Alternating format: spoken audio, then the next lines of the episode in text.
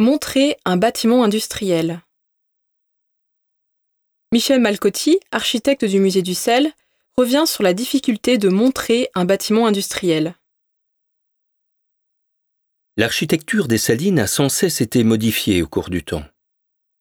Même s'il semble y avoir une permanence des implantations de plusieurs de ces bâtiments, les agrandissements, les reconstructions, les adaptations sont nombreuses.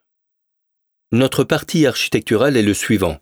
Montrer l'édifice dans son jus, tel que nous l'avons découvert au moment de notre intervention, en prenant en compte tant les adaptations récentes que les parties les plus anciennes.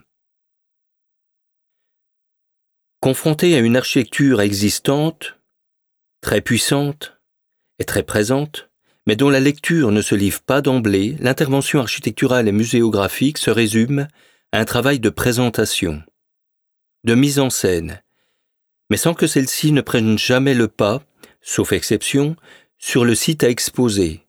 L'idée, l'idée simple, faire voir plutôt que se montrer. Trois objectifs nous ont guidés. Faire découvrir ou apercevoir ce qui n'était pas vu. Le magasin du sel, par exemple, en l'éclairant, en le faisant voir depuis plusieurs points de vue, belvédère, fenêtre, meurtrière, pour qu'il reprenne ainsi son évidence lors de la visite. Deuxième objectif, redonner un sens à ce qui n'en avait pas, ou faire découvrir sous un autre jour une partie du site. Notre travail est en fait complémentaire à celui de l'archéologue qui a étudié le site.